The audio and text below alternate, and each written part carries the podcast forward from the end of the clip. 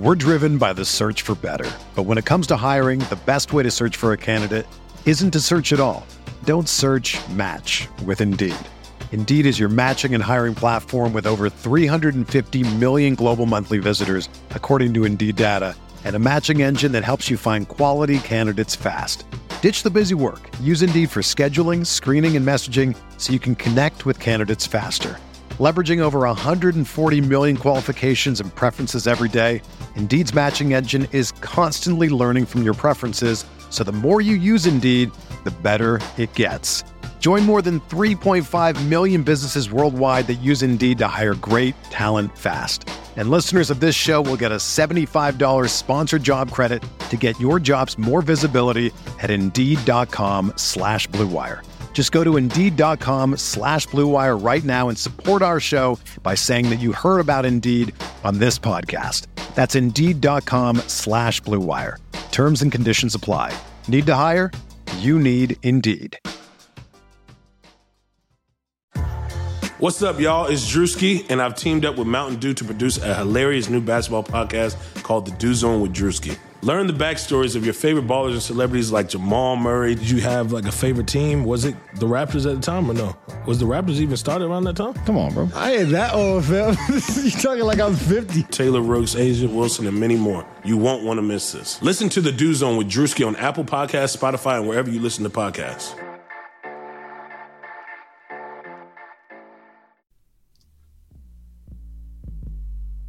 What's up, guys? This is the Uncontested Podcast, covering the Oklahoma City Thunder.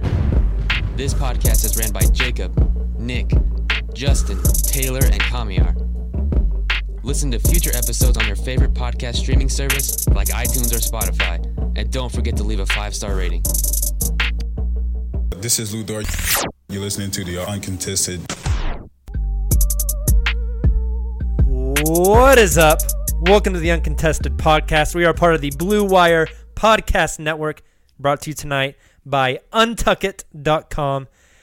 There's three of us here tonight. You've got me, Jacob, and I'm joined by both Tayler and Justin. Gentlemen, how's it going? going really, really well. That was a So fun one. good. We are recording this Sunday night, December 29th. The Thunder have just defeated the Toronto Raptors 98 97. We're going to break that down for you tonight. Talk about some major Thunder themes. And with the end of the decade here, we're going to take a look back at some of the best moments of the decade for the NBA and for the Oklahoma City Thunder. So it should be a really fun episode. We're really excited to bring this to you. Uh, again, before we get started, make sure that you subscribe to us wherever you download your podcasts at. We're on pretty much every podcast platform now. While you're there, leave a five star rating. You can follow us on social media as well. We're on Twitter, Instagram, and Facebook. And you can follow the Blue Wire Podcast Network, which has a ton of great NBA pods at Blue Wire Pods on Twitter as well. Uh, so, gentlemen, Thunder versus Toronto Raptors north of the border. A homecoming of sorts for Shai, for Lu Dort, the Lu Tang clan, the guy in our intro. Ooh.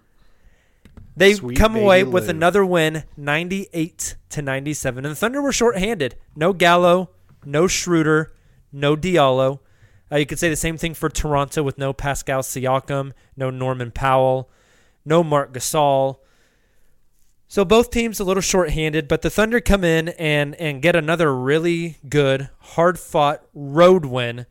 Uh, their third, their yeah third game in four nights.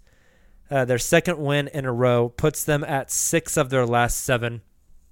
Tayler, what did you think about this game tonight? You're the one who tweeted from the account tonight. So, kind of, what are your overall thoughts of the Thunder's game up in Toronto? What did you see? What did you like? What did you not like? Um, just, just hit us with whatever you got, man. Yeah, so this was it was another really fun game.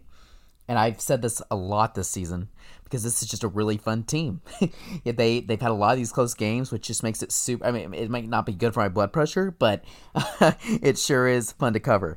Um, and so I think there's a lot of positives positives that stood out with some negatives as well.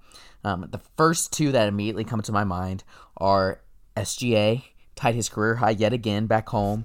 Um, just had some incredible plays. Should have had way more than that career high, honestly. I, Right. I tweeted, I think, in the third quarter, and I fully expected him to go for 40 tonight. And he, Yeah. that's the thing, he easily could have. But, you know, Billy takes him out for a little bit of rest in the third. He comes back in um, a, a little over midway through the fourth, and Chris Paul kind of had it going there. He was looking for, for Nerlens and some players down low, so that kind of took away from Shai getting the ball. Um, but Shai just played a phenomenal game on both ends, which is exciting. I think Kamiar mentioned that in his post game for the Charlotte post game uh, a couple nights ago because Shai played great defensively then as well. But tonight he was getting deflections, he was getting steals. And then you have another young player. Uh, I'm just going to do a quick overview because I know we probably want to dive into some of these themes. But Bazley, I thought he played great on both ends as well. Defensively, uh, he was finally found his, his three point stroke from outside. He was getting great rebounds probably my favorite Bazley game of the entire season. You have guys like Lu Dort stepping up, getting some critical uh, clutch or clutch time moments or uh, minutes where where Billy's tr- relying on him to, to play defense against some of the, the best players on on Toronto's team, such as Fred Van, VanVleet, and he did a great job defending them.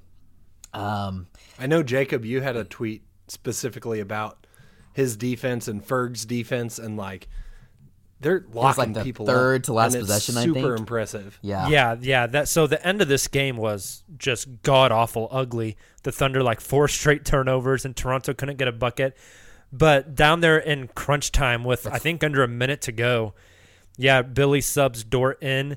Uh, For Nader, thank God. Um, yeah, for Nader, Dort guarded Kyle Lowry, I think, while Ferguson guarded Fred VanVleet. And man, like for those of you listening, if you can go back and watch a replay of the game or whatever, just go back and watch that defensive possession. Holy shit.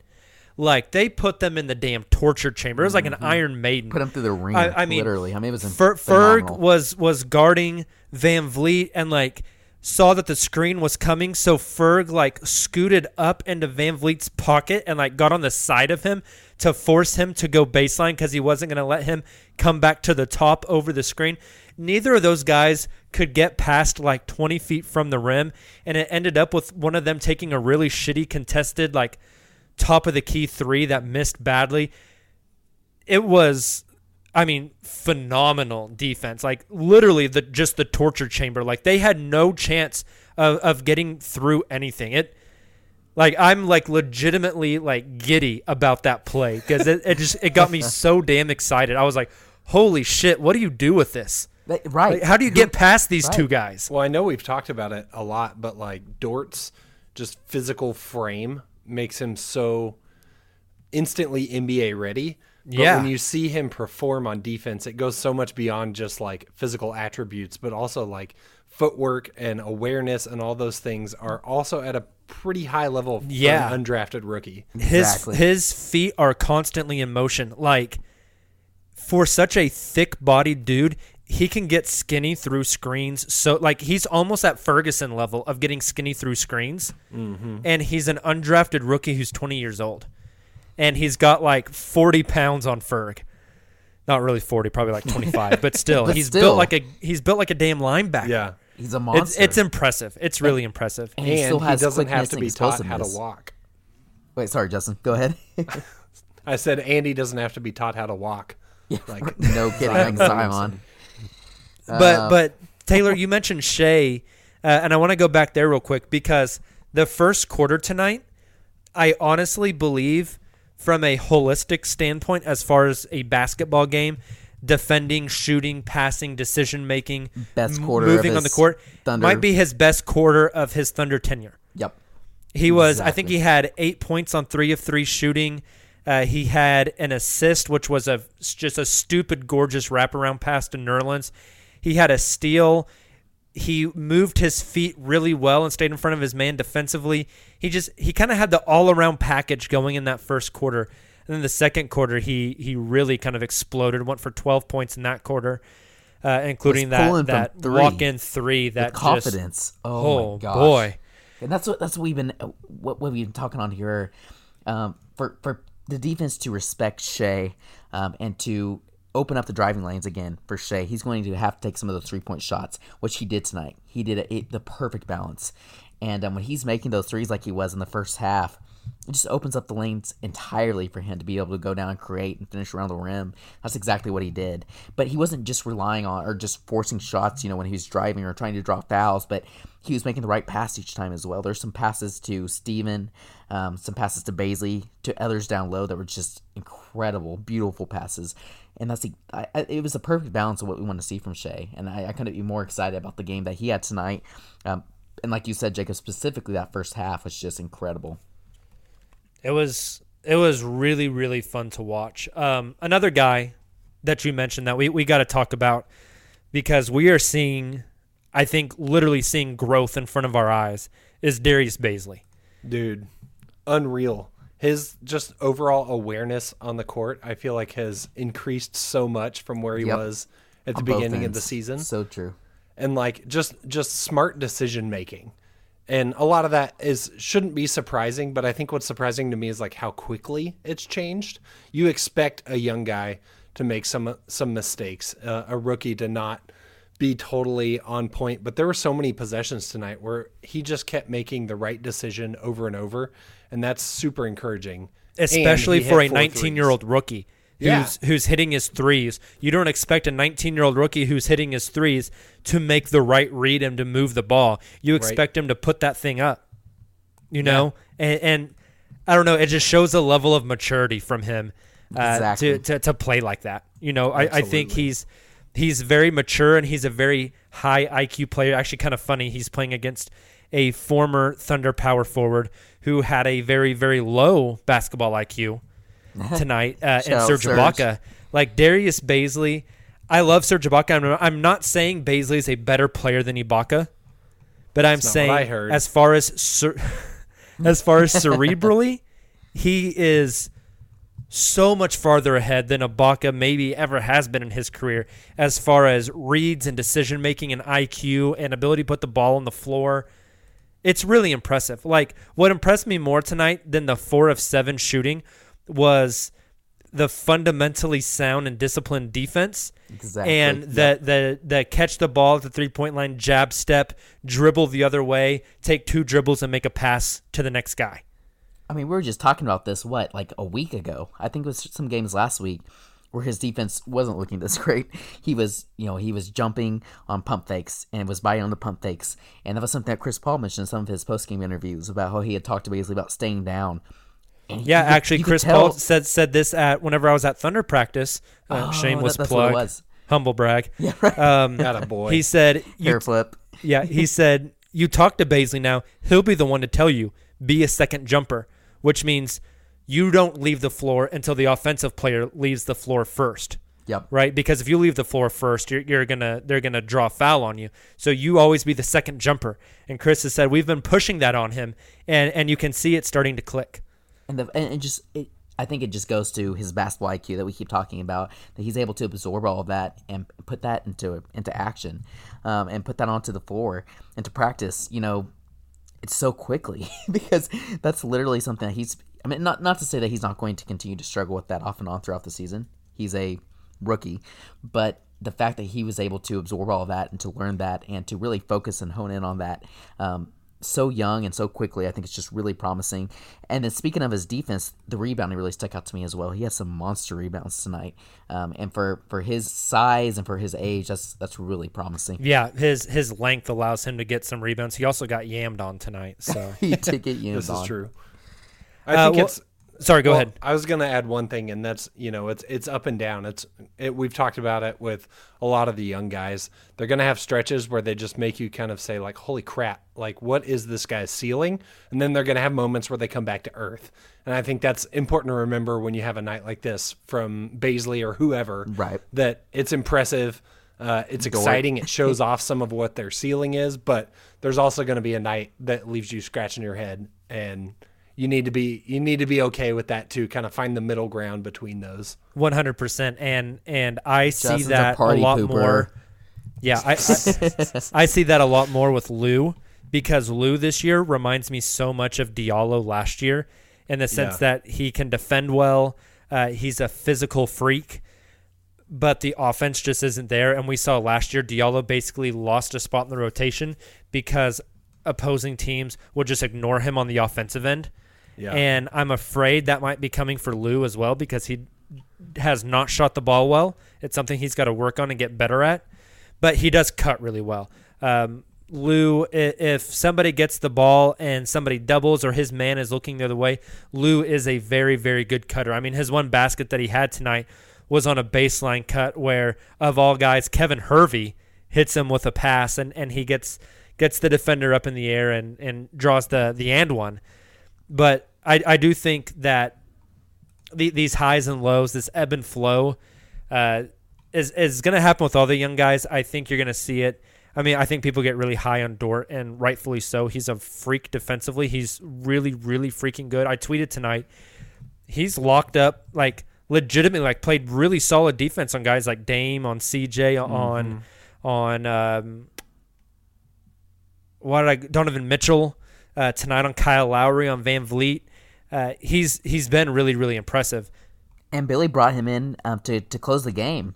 um, yeah, with about a minute show- showing that confidence in him, right? Yeah, exactly. But but offensively, I think, you know, if he were to get rotational minutes on a night nightly basis, uh, you would see those ebbs and flows a lot harder, like Justin was talking about. Yep. That's a really good point. And also, Agreed. you mentioned Diallo, Jacob. Like it's going to be extremely interesting to see how Billy starts balancing lineups once Diallo is back and healthy.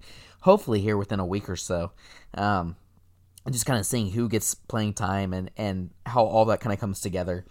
But just really quickly, because I know we have a little bit of time here before we move on. But Kevin Hervey, you mentioned his name. He had seven first half minutes, or he had seven minutes the entire game. They were all in the first half. He played a good majority of the first and second quarter. Uh, it felt like it at least, and didn't see the floor again. But I mention all that because Muscala was the only player, the only healthy active player on the Thunder roster tonight who did not get any minutes at all. I just It's kind of wild considering that Sam Presti flew up to his house. and knocked on his door at midnight of free agency. Exactly. Hey, you want to Exactly. come ride my bench? Yeah. That sounds, without context, that sounds That sounds sexual. really- I apologize. You Uh, never. Can you Anyways, I imagine found Prest- that, Prest- found that Sam. Presti asking you that? Might make me a little Uh, bit uncomfortable. excuse me, sir. Could you repeat that? One more time. Anything time. for you, Presti? Whenever I hear about Presti like going up to Muscala's house, all I think about is the time that uh, Jim Harbaugh spent the night at a recruit's house. That's so weird. Jim think- Harbaugh's a weird dude. Do you man. think He Muscala would dude. make Presti like a cot or throw a sheet on the couch? in the probably made him a pallet Give him a little blanket. On, yeah. There you go. He's got like Uh. a, a love sack, like one of those big bean bags in the corner. Oh, one hundred percent. Dude, One fun hundred fact. percent. We're gonna get down the rabbit hole here. uh, back when the Hornets were in Oklahoma City, and we were treated to the spectacle that is Birdman.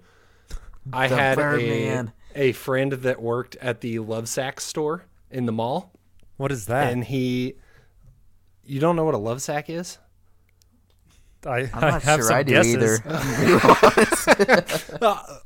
I'll save everybody that and just tell you, it's like these. They're like these gigantic bean bags, like. Okay. They're like the size of a couch, but it's Oh, a wow. giant beanbag. Anyway, there used to be a store at uh, I think And Quail of all things, Mall. they decided to name it a love sack. indeed. Jesus. Uh, anyway, so he worked at the Love Sack store, and Birdman came in one day and bought like a buttload of love sacks, and nothing made. And it was like thing. I think it was like a month later that he got suspended, and nothing's ever made more sense to me. that is awesome. he probably thought it was the dime sack store. no kidding. Uh, all right, well, guys, um, any more thoughts on this Thunder Toronto game before we move on to, to a few more things? Not necessarily, except I think this might be a good transition piece. Um, Terrence Ferguson, and not just tonight, but over the past couple of weeks, particularly, I think he continues to play solid defense. Um, there's nights where he has stellar defense defensive performances that we rave about, and then there's nights where it's just kind of he was there, but offensively, I mean, he's almost becoming a detriment to the team. Uh, we actually had a Twitter question here about that, and it was from Dean at underscore boomer six. He said maybe the Ferguson experiment has ran its course. Don't get me wrong, his defense is solid, but when it comes to offense, he's a passenger. And he also mentioned can we waive Robinson? but that's a uh, side question. So I'm curious as just to your guys' thoughts on Ferguson and uh, his offensive struggles that have really kind of bled into two different seasons now. Yeah, I, I think we've we've talked about it a little bit, Tayler. I think you and I talked about it on a post game uh, uh, just a few days Last ago. week. Yep. That so I will say tonight, and maybe it was just because of of guys being out. I did think Ferguson tonight played a much more aggressive offensive game. He he probably put the ball on the ground and went to the hoop and made plays. There was a play in the first quarter that would have been an incredible play had Adams finished it. Exactly. But Ferguson gonna- caught yep. it on the wing, put it on the on the floor, drove to the basket, and had like a, a little no look. As soon as the big man rotated, little no look righty uh, off the bounce kind of pass to Adams right underneath the hoop, and Adams just smoked the bunny. Like it was just just an awful awful layup that he missed. But I, I, he was more aggressive tonight. I agree with this though. I, I don't think Ferguson is a bad offensive player. I think he can shoot the ball, but think back to his rookie year, that coming out game he had out against the Lakers in LA. It's a completely That player. feels like a completely mm-hmm. different player exactly He because is- the Ferguson now is so timid offensively. There's just there's no aggression. Like he might be a better jumper than Hamidou Diallo. Like legitimately, he might be a better leaper than Diallo. But you never Yep. see Ferg utilize that explosiveness offensively like you see Hami do. exactly That's a good point. exactly. No, I, I agree with that entirely. Which kind of makes it all the more frustrating, right? Yeah. yeah. I mean, you you know the tools are there. Yeah. You know, and it, it- to me it just seems like kind of the same thing with Stevens, uh, Steven Adams. It's almost more of just like a personality thing. So I, Yeah. I was going to mention that, and I, I used to say this when we first started the podcast before Dre got hurt, um, and I honestly, I more than anything wish Dre a speedy recovery. Um, I'm just a little pessimistic on if he'll actually be able to come back uh, like he was prior to his injury, which really really sucks. All that to say that prior to that injury, though, I felt like Dre was one of the most mental players I'd ever seen, and I say ever seen, but it just at least watching the Thunder. And it's really strange that uh, Dre is kind of Ferg's protege, or, or sorry, I guess that's the other way around, kind of his uh, pupil, and that Ferg, you know, learning from Dre, and Dre's been such a great coach for Ferguson uh, while he's been injured, and Ferguson's kind of risen to that starting spot. He also is such a mental player, and what I mean by that is just he relies solely on confidence. So if his offensive game is going well, his defense is going to be some of the best you'll see all year. But when he's missing those shots and when he's disengaged, he's going to continue to try and be engaged on defense. It's not like he just takes himself out of the game, but he just if he misses that first shot or misses those first two shots, he's not going to make the rest of them. You know immediately it's going to be an off night for Ferguson. But if he makes the first one, then there's a good chance Ferguson's going to have 12 points that game. And it just seems like Dre was always the same way without the three point shot, you know? He needs another sit down meeting with Russell Russ, Westbrook. yeah, exactly. Exactly. Unfortunately, he can't have that. Yeah, yeah, it's uh I hope we can put it together. I I do think he's a valuable NBA player. No, yeah, absolutely. Uh There's just a lot of teams that would like Ferguson his right now, I think. his hesitation, his lack of aggressiveness defensively or sorry, offensively just it, it leaves something to be desired because like Justin said, like y- you know the tools he has. Well, and that's what I think makes it tough is looking at where the Thunder are at in the timelines and, you know, reposition and replenish and all that kind of stuff. It's is there going to be a spot for a guy with that big of a hole in his offensive game moving forward? And that's the part that I don't know. Like if he can't get the offensive end figured out, does he still maintain a prominent place on this Thunder roster when they're ready to compete again? Exactly. And that's, That's what I was point. going to bring up is that tonight, uh, down the stretch, Billy went with Nader over Ferguson. Or I guess I, I sorry, I take that back. I think Ferguson was there with Nader. So never mind. Yeah. Point's irrelevant. Well, speaking of Ferg and, and his performance the past few weeks, the Thunder over the past few weeks really have turned a corner, guys. Since Thanksgiving, they're 11 and 4, including six of their last seven. Uh, they're up to seventh place in the West now. Uh, kind of stuck there at the time being. They're three and a half games up on the Portland Trailblazers, who are at eighth, and they're three games behind Utah, who are at six. So they're kind of on That's an crazy. island. They're on their own uh, in the seventh seed. So I want to ask you guys, is the positioning in the West where the Thunder are right now. Is this where they're going to end the season at? Or do you think they end higher or lower? Oh man. Man, I'm gonna say lower, but I am shocked at where they are right now. So I'll be shocked if they're not lower next year, if that makes sense, or, or not next year, but at the end of the year. Um, I I don't know how this team can continue this level of success. Uh, it's been pretty pretty impressive. You see that they're, you know, basically dominating the NBA since Thanksgiving. Uh, all the stats like you mentioned, Jacob, and I just I don't know that they can do it for the entire rest of the season. But my my disclaimer on that is I didn't think they'd be able to do it this far. So maybe I don't know that much. That's fair. Uh, Justin, my disclaimer, uh, you mentioned disclaimers.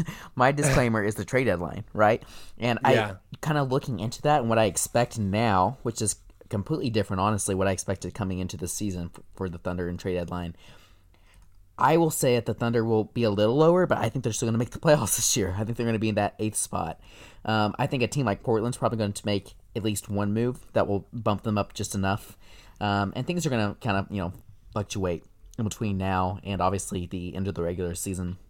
But the way the Thunder are currently constructed, and then also from things that we've heard and things that we have read from reporters who have talked to other GMs and, and scouts who say that the Thunder, uh, there's a good chance that Presti is going to hold on to Gallo, for example, and try and just uh, you know do a sign and trade or an extension and a trade this summer.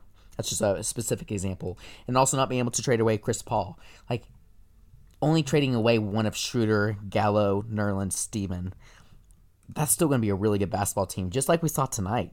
The Thunder beat a really good basketball team tonight, even though they were shorthanded, um, without Gallo and Schroeder. And so I say all of that because I think this Thunder's still going to remain competitive just because of the, the youth and the solid foundation they have already. I think they're going to kind of fall in that eighth spot. What are you yeah, thinking, Jacob? so, Ju- Justin, kind of to to offer the counterpoint to you, the Thunder, I think, are winning games right now where they're not they're not playing great. Like tonight, they shoot forty three percent from the field, thirty percent from three. It's kind of the same story in Charlotte.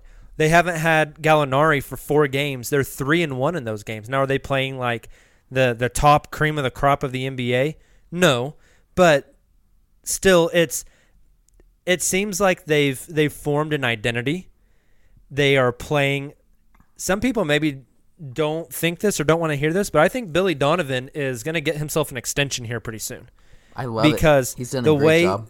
yeah, the way they're running offense, uh, the way the defense is playing, the the the mindset of the team.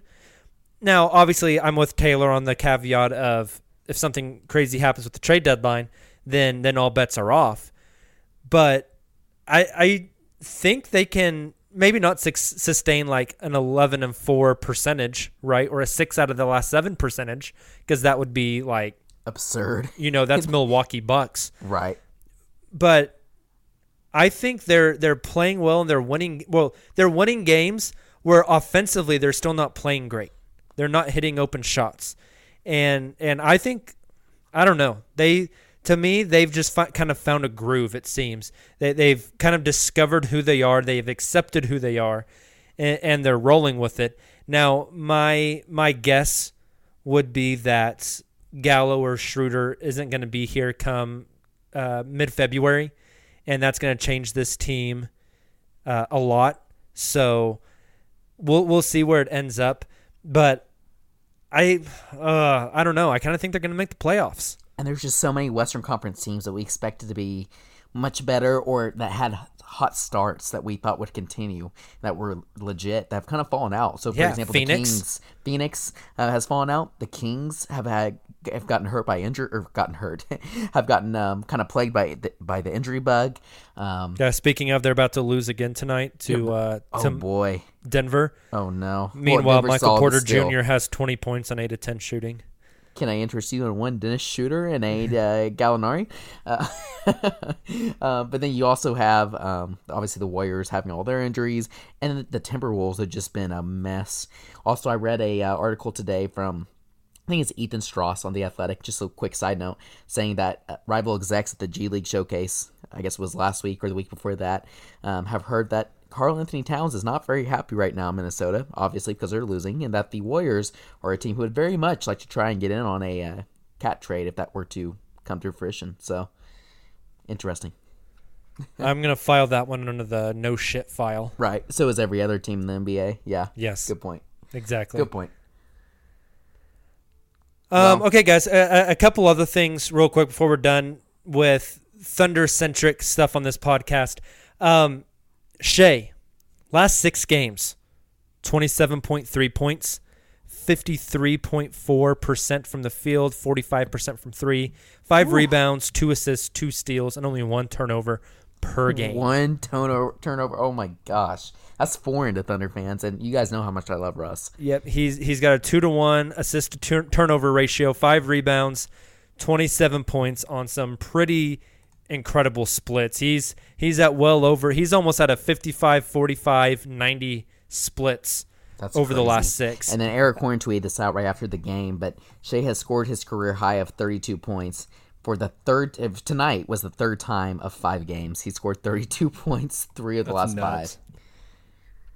He's got it going, man. He's he's kind of finding himself, and I don't know. To me, tonight you could just see the confidence. exactly. You you could see like he just knew like I'm that mf'er. I'm that I dude. feel like stop me. I feel like a lot of it was like the Canadian homecoming. Yeah. you could kind of see it post game, and Yep. Chris Paul kind of you know poked fun at it. But like I think I think that was real. I think he wanted to to show out for Canada a little bit. Yeah, Yeah, the, so- the uh, the Thunder broadcast said he purchased 70 tickets for tonight. Wow, That's that's, awesome. awesome.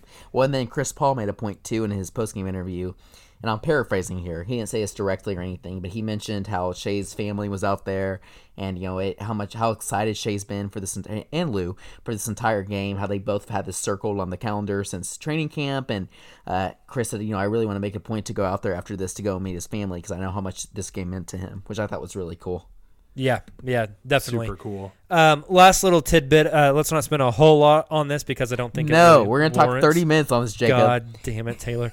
LiAngelo Ball has signed not with the OKC Thunder, not with the OKC Blue, but with the OKC Blue Practice team. squad. Anything I to mean- read into it, guys? Yeah, LaMelo's coming to OKC. Presti's going to draft him. This, he's, gonna playing the trade up long for the- game. Genius is what it is. It I think what's happened is Presti and LaVar are just really good friends, and he's doing his his homeboy a favor. Yeah, there you go. I like it. That seems feasible. No, it's Yep. it's really interesting um, because the Thunder have been linked to uh, LiAngelo in the past, uh, and which and they found There's a no way Louis Vuitton stores around. in Oklahoma City, is there? Let's hope good not. question. Let's hope better not better ramp up sake. security. Why else would he Oh, come? That's awesome. Awesome. Um, let's see. Oh, Reason.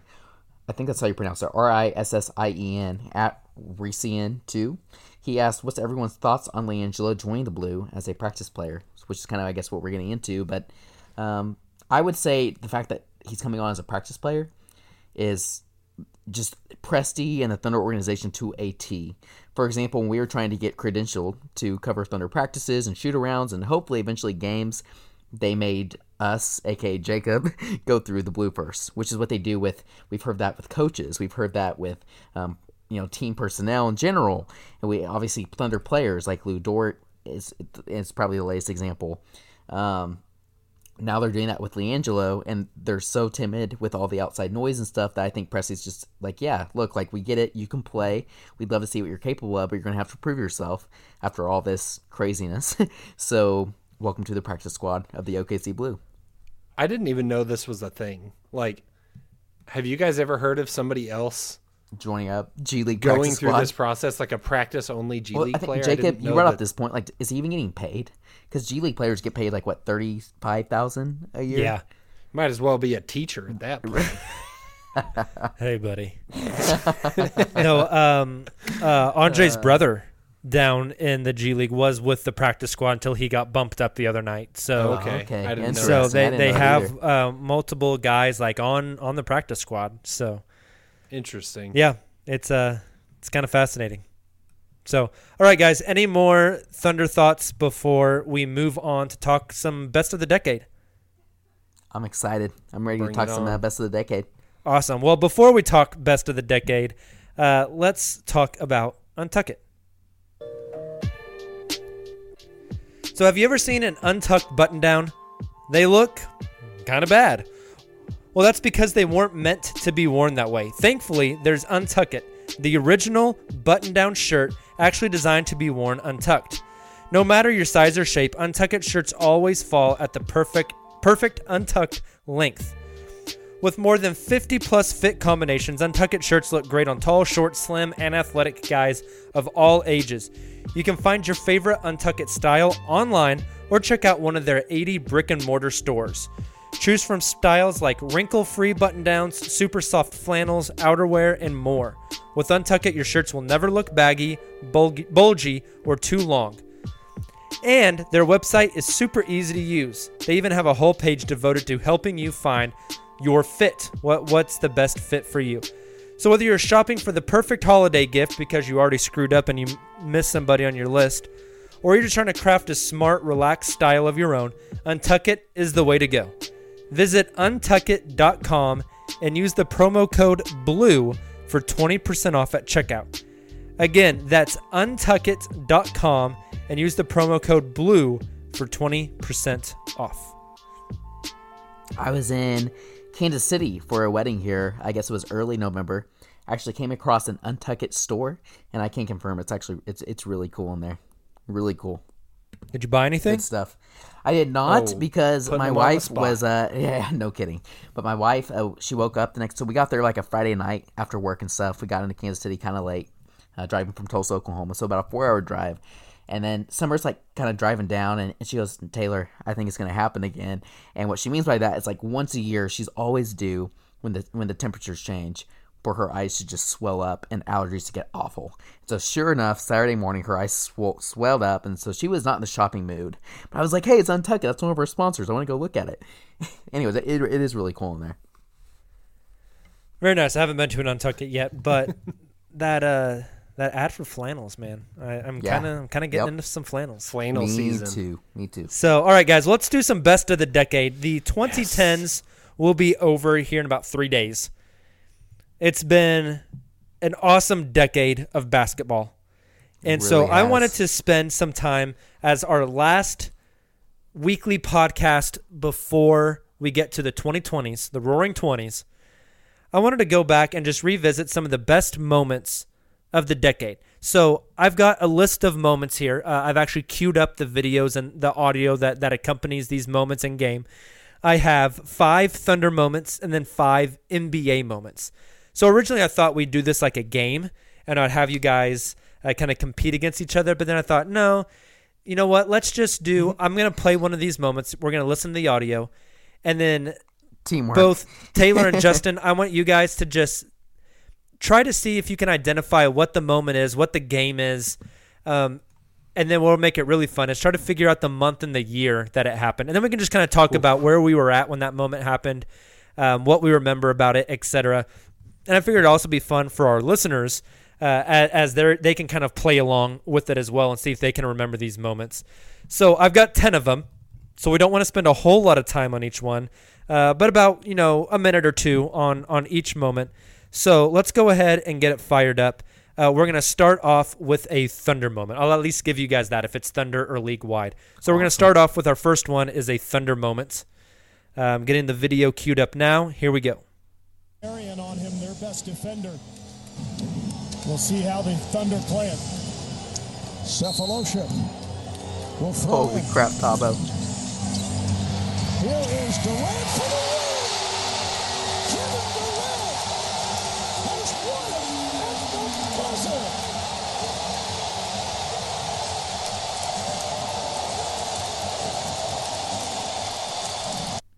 All right. Any clue Oh, on the moment? gosh.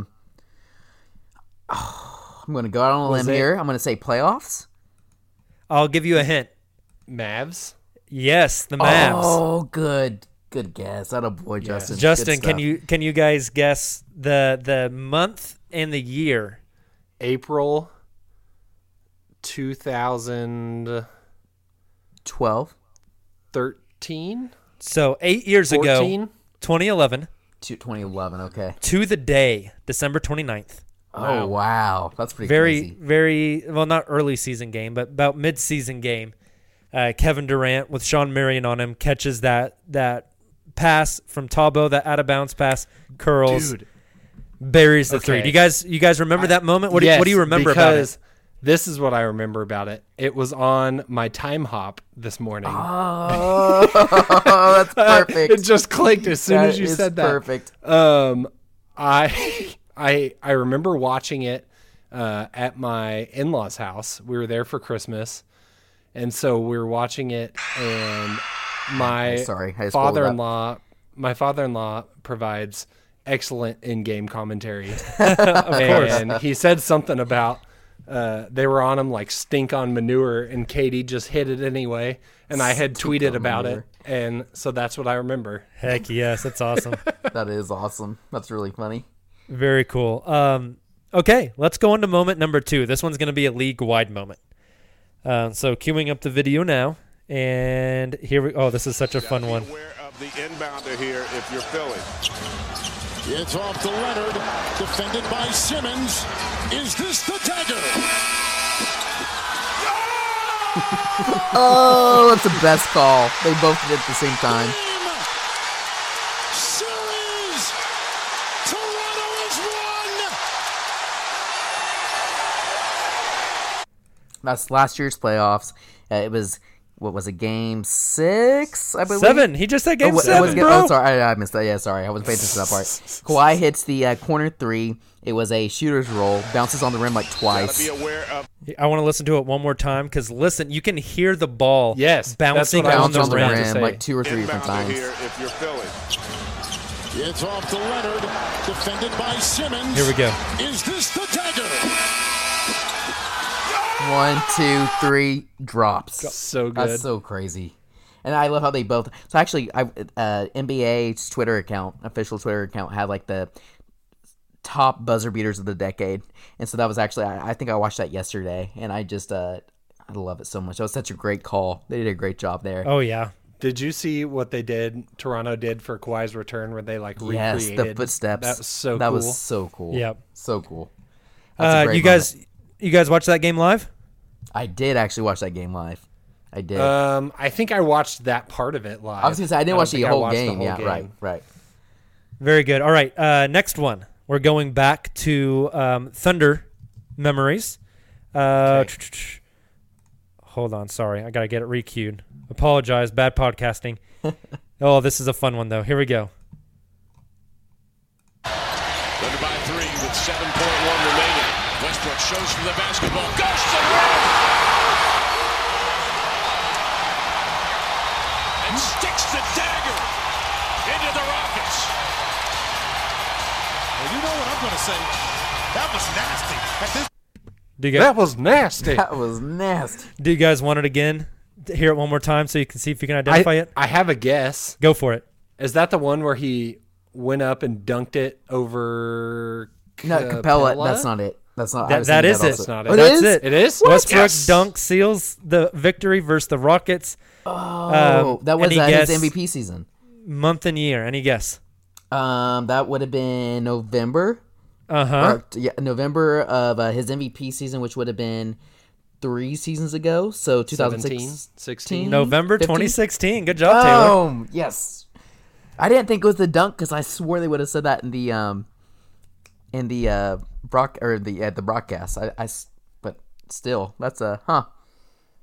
That was a that was a hell of a play, man. He Just post cuts and just Capela. you know the smart thing was to pull the so ball far out, there. dribble it, get fouled, um, play the long game. Westbrook doesn't obey your rules. just go and yam that bitch on Capela's head. That's a fun one. Um, That's a any really other any one. other reminiscing any other memories on that one before we move on? it was just it it just like kind of embodies that entire season. Just so rewarding for us Thunder Yep. fans, you know. Definitely. Just Russ going 100 Yep. all season. Uh, all right, the next one, another NBA wide moment. Here we go.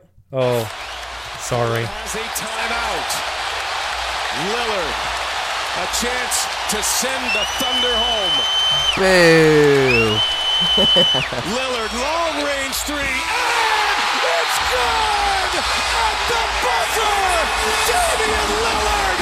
Are you kidding me?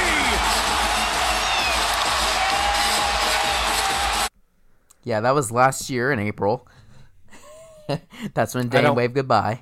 I don't remember that at all. Yeah, actually, that's really funny. I don't remember that game. Sorry about that one. You big jerk. Hey, that was a huge moment. That, that was a. I guess. And it it here's Literally a hot take. ended a It may be even an even bigger moment than we realize, uh, like maybe five seasons from now, because it could have saved the Thunder from I don't want to say mediocrity because they weren't you know, they made the playoffs and they continue to make the playoffs, but from the the the Russ era, the um, it, it gave them a fresh start, and I think that they that could be a bigger moment for us Thunder fans specifically five years from now than what Yeah. it seems like now. You know? Yeah. So so That's a good point. Whenever that shot goes in, uh, what were what were your guys' initial feelings? like anger, sadness, relief. Like what was it? I had some anger. I was very angry at first, and then uh, I think still probably anger. I was like, well, you know what? It that needed to happen because nobody's healthy. PG's still not healthy, and whatever. Uh, let's just it, we weren't going to make it much farther than this. Let's just get healthy and get ready for next season. So uh, I a lot of remember exactly exactly what I did. I was standing in my living room and when the games get stressful, I can't sit. So I was Me standing uh, I was getting closer and closer to the TV and I was like pulling on the drawstring of my shorts really tightly.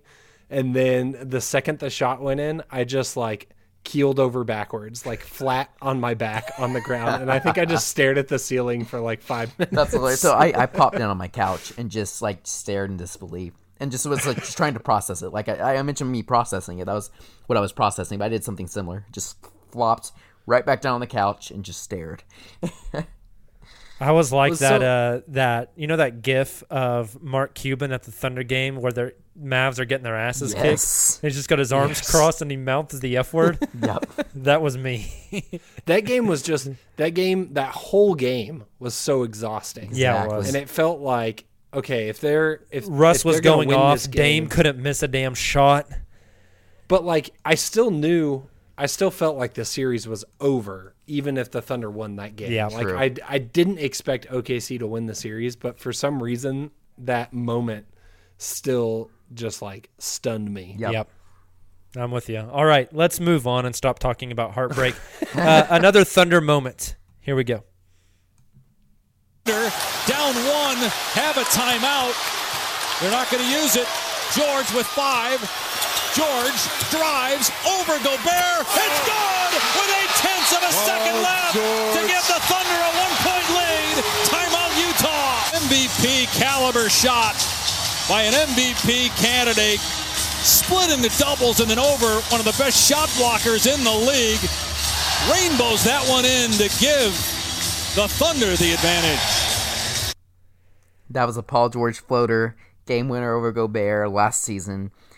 Was that early March was it late February? Late February, right? It's the first game after the trade deadline. Yeah. First game after Oh. All Star break. Boom. That was one of the most fun games of the entire season. That was a blast. that was like the last time we had fun as thunder fans That game and the last year. 76ers buzzer beater uh, that PG had last year were two of the yellows I've allowed in my. So we've had this rental, or we've been renting this current house down on uh, Brookside in Tulsa for like, I guess almost two years now. And those two times were the loudest I've yelled in my living room to date.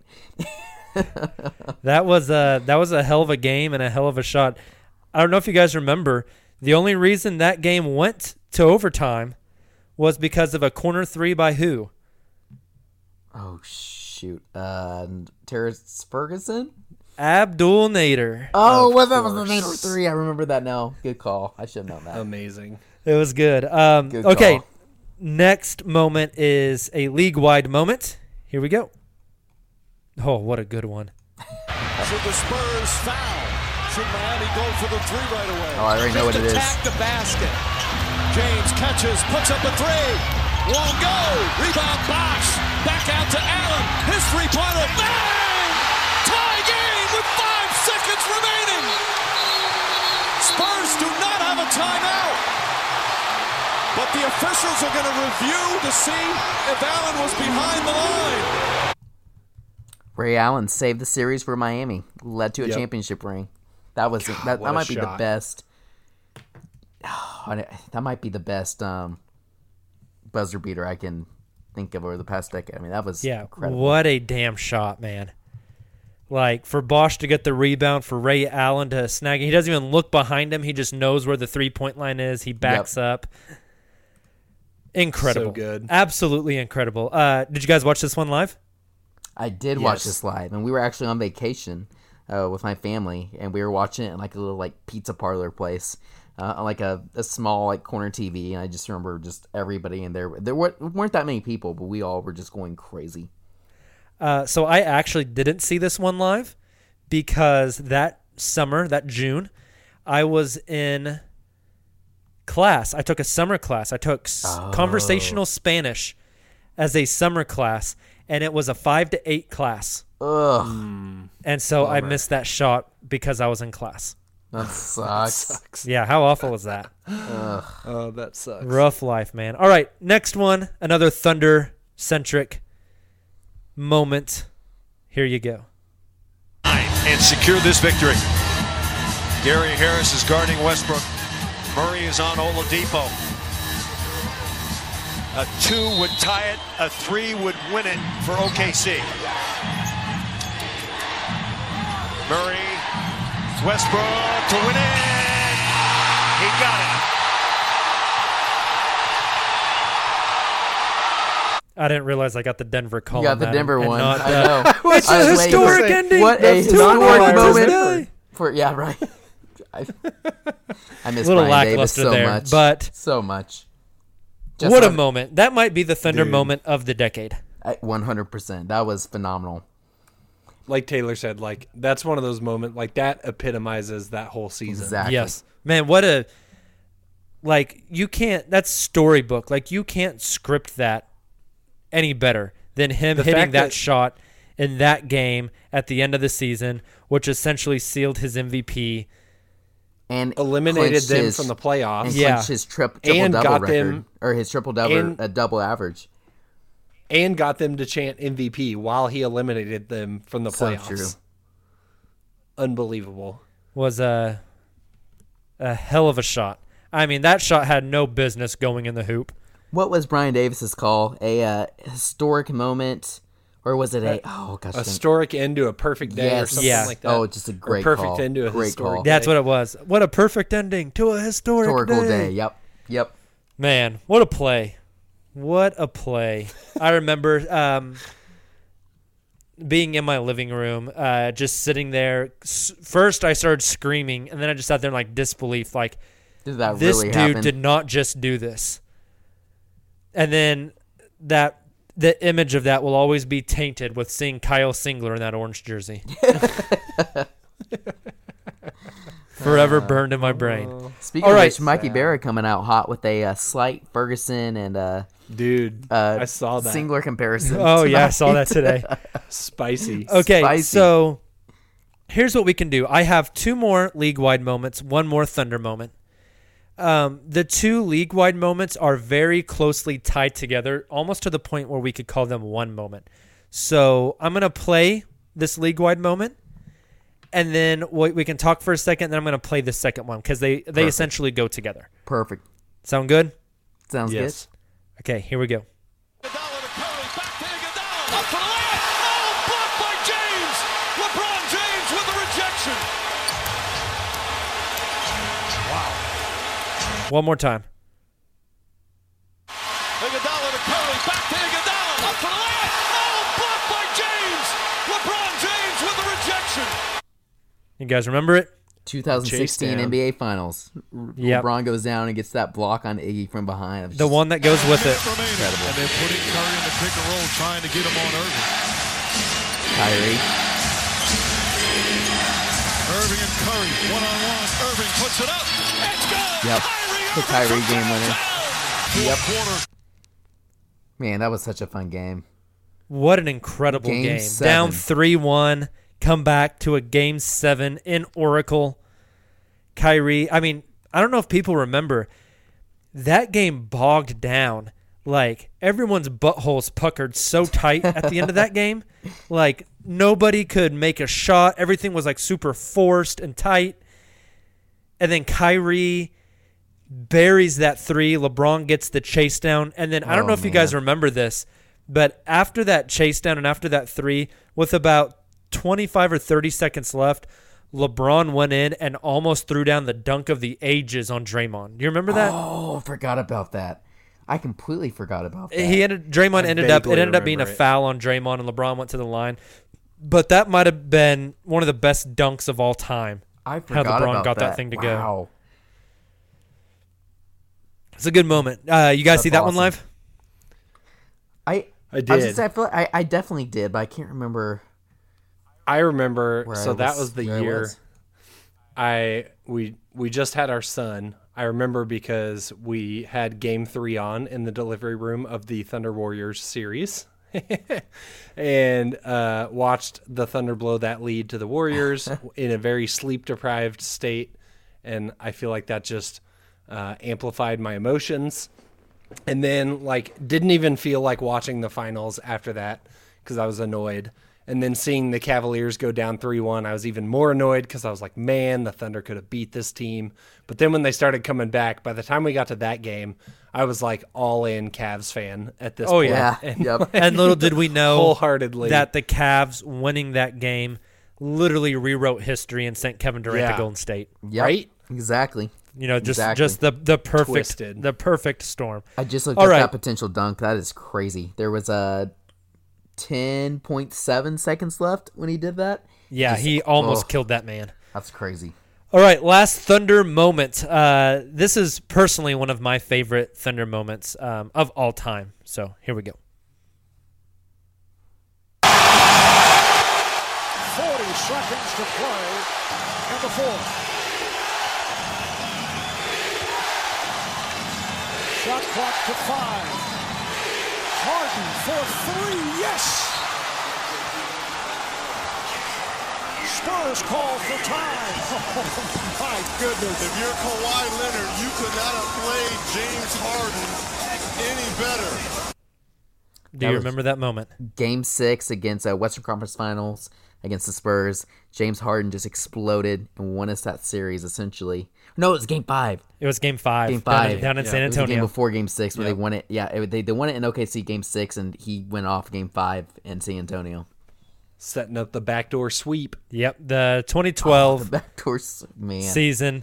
Uh, the ne- yeah, the next game, the Thunder go home, beat the Spurs to make their first and so far only finals appearance. Um, but that game, man, the Thunder went down 0-2 in that series. We all thought it was over. They come back. Scott Brooks makes a switch and has Thabo switch over and guard um, Parker. Parker. yeah, Tony Tony Parker. and completely switched that series. Thunder take the two games at home, go back to San Antonio for the absolutely pivotal game five. James Harden hits that massive step back three Yep. in Kawhi Leonard's face with about oh, 40 and over seconds left in the game. Oh, that's even young Kawhi.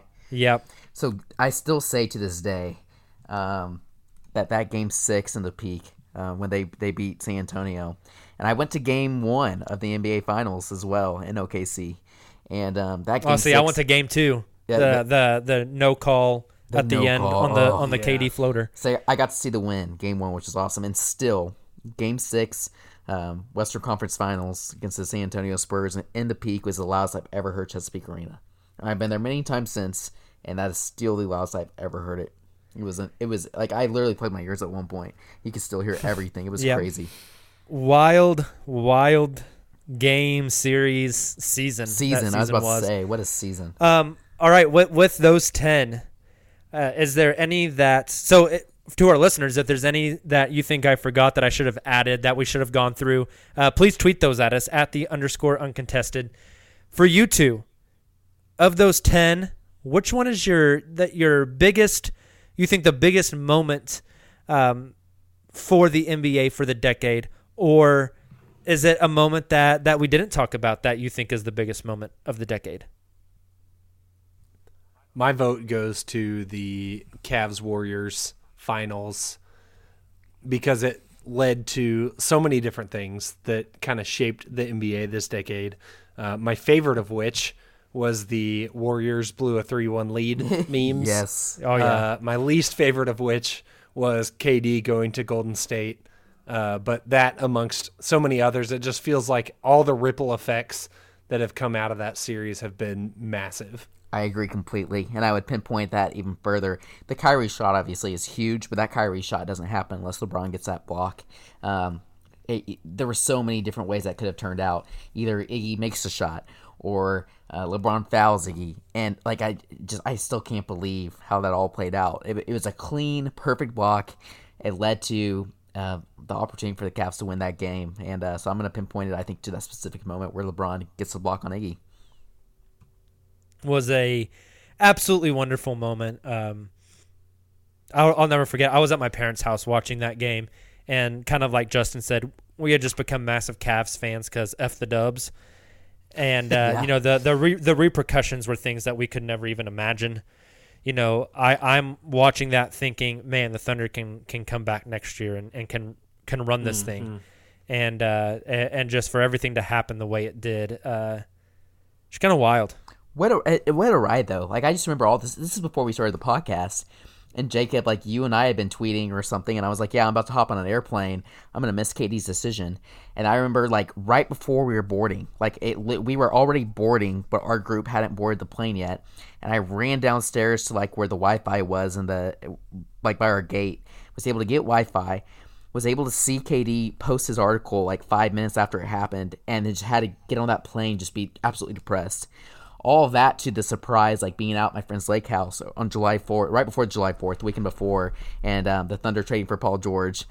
Uh, then the, the, the being at a tailgate for a TU football game, the University of Tulsa football game, and getting the news that they traded for Melo, and then being in a uh, went to the lake again this past Fourth of July with my. Stop I, I've got to stop going to the lake. This is bad. Or wait, actually, maybe I should continue because it's we're going back and forth. But uh, to the news of Paul George being traded at one in the morning. Um, You were at the lake for that one too. I was at yeah a different lake, different lake. This is with my wife, this is my, with my in-laws. We went to the lake with them over the fourth, uh, up in Branson, Missouri. Good old Branson. Good old uh, Christian Las Vegas. Exactly. And then getting the news, but just I say all of this very long-winded as a way to say like what a decade it has been, and I guess twelve years now of Thunder basketball between Yeah, the ups and the downs Russ, have- Harden, Melo, Paul George, Chris Paul, now SGA. That's three MVPs. Two of those were here in OKC. One Finals appearance, and honestly, it's to the point where it's an anomaly now that if OKC does not make the playoffs, right? Like Yeah. it's just an incredible run. It's been just the list of names that Thunder fans have been able to root for of guys that have come in a Thunder uniform this decade is unbelievable. Exactly. So many Hall of Famers. Right. Yeah. Yeah. It's incredible. It, it, it really is. And it, it's fun to, you know, I think we get caught up in the mi- minutia and the, and the moments and, and the, we're, we're so zoomed in on the here and now that sometimes it's really nice just to, to take a step back and look at this thing from, from 30,000 feet and, and just look at it holistically and see kind of what all we've gone through and, and what we've got to experience with basketball here in this city. Uh, just great, great stuff. Great stuff. Very true. Um, all right, guys. Anything else before we uh, we start wrapping this bad boy up? I don't think so.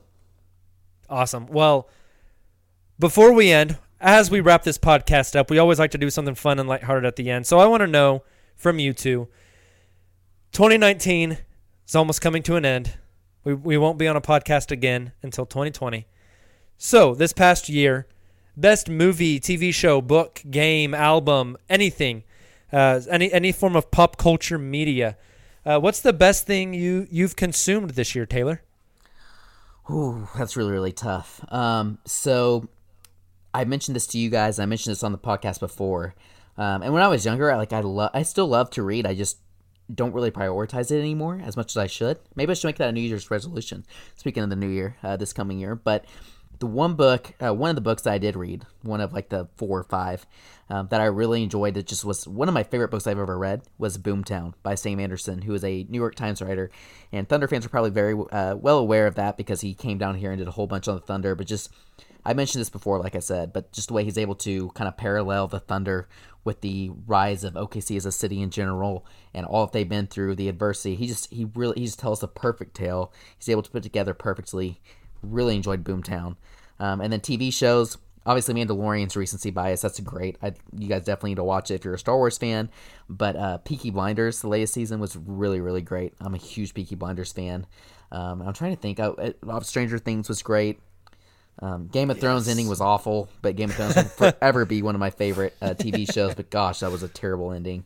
Even though I think they got to where Torch wanted them to. Um, yeah, that's everything off the top of my head. I'll let you know if I can think of anything else. Just cosign on all of yes, my man. Uh, I would add. Uh, let's see. I'm gonna add. I'm gonna bring some music into Yeah, this. okay, good call. Um, Good call. An album that I got on vinyl for Christmas is uh, Black Pumas, a fantastic album. Probably my favorite of the year. If you haven't uh, listened to that, I highly recommend that. Um, TV show. I'm gonna put Watchmen up there. Watchmen was really good. If you guys haven't watched that, I recommend that as well. Yep. Definitely co-sign Mandalorian and Stranger Things. Um, movie. I'd probably put First Man in that discussion. First Man was great. Yes. First, I'm like a huge space nerd, so that It- it was, was- it right was in my really good. wheelhouse. Really good. Um, I got really into Mario Kart this year, but that didn't come out this year, so I don't know if that counts. but I got it this year. Um, j- just to tack on some things there, as far as TV shows go, uh, you guys have pretty much hit everything on the head. I, I might have to add um, Chernobyl, the HBO Oh, miniseries yes, Chernobyl, Chernobyl was great. was Yep, was good. really really good. Um, I'm also currently watching The Witcher, and it, it might have a place up there. It's been really good so far. Agreed. Uh, as far as games, I know it didn't come out this year, but I just played it this year, so I'm putting it as one of my top games. But earlier, uh, God, like ten months ago, my fiance and I uh, spent about a month uh, every day just grinding on Legend of Zelda: Breath of the Wild, and it. I play a lot of video games, and that goes in top three of all time for me. That's Uh, Then I'm currently playing the the Jedi Fallen Order game, and it it definitely is one of the best games I've ever played. And so, as far as video games go, I'm going to add those, and then uh, Boomtown definitely co-signed Boomtown. Uh, it was it was absolutely wonderful, and I think that might be all I got. I can't really think of any Good albums stuff. that came out this year that that That's obvious. Yeah, I was a huge fan of. So It's a shame. yeah. Have to go through my Spotify year in review. Yeah, yeah. We'll probably we can tweet out some of these things later because I kind of put you guys on the spot for this. So, all right, well, guys, let's get out of here. I got some new outro music for us. So, uh, Ooh. hope you guys enjoy it. Oh, but it's not very long. Um, it's only like an eight second sound clip. So, well, there's your outro. Bye. No, I'm just playing. Um, so good. hey, we we coming to the end of the year. Uh, I just want to speak for all of us real quick to say we have absolutely loved this journey of doing this podcast, uh, being involved on social media, and just kind of really diving into the Thunder community. You guys have made all of that really what it is for us, and and we can't thank you all enough. Whether you've listened to us since our really shitty first recordings, uh, or if you've just recently jumped on in the past month, we really appreciate all of you who interact with us, who listen to us, uh, who reach out to say nice things to us, who have left us reviews and ratings. Uh, thank you guys so much. We have huge plans for 2020. Uh, hopefully, getting full media access and, and just doing a lot more with this podcast and really bringing you guys the the high quality content and the the really shitty jokes that hopefully you've come to enjoy. So, thank you guys so much for following along with us. With that said, here's some of our normal outro music. If you haven't already, make sure you follow us on any of the social media platforms Twitter, Facebook, Instagram. You can also find us wherever you download your podcast. We hope you guys had a great holiday and you have a very safe new year. We will have a podcast, a post game podcast, after the Thunder take on Luka and the Mavs. That will drop probably very early on New Year's Day, January 1st, 2020. Again, thank you guys for all that you've done for the uncontested. We're not going anywhere. We're going to keep grinding on this thing. Have a great week. Have a safe new year, and we will talk to you soon. As always, Thunder up.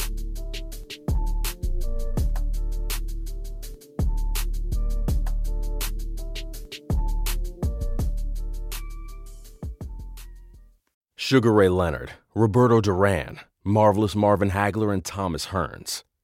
Legends, whose four way rivalry defined one of the greatest eras in boxing history. Relive their decade of dominance in a new Showtime sports documentary, The Kings, a four part series now streaming on Showtime.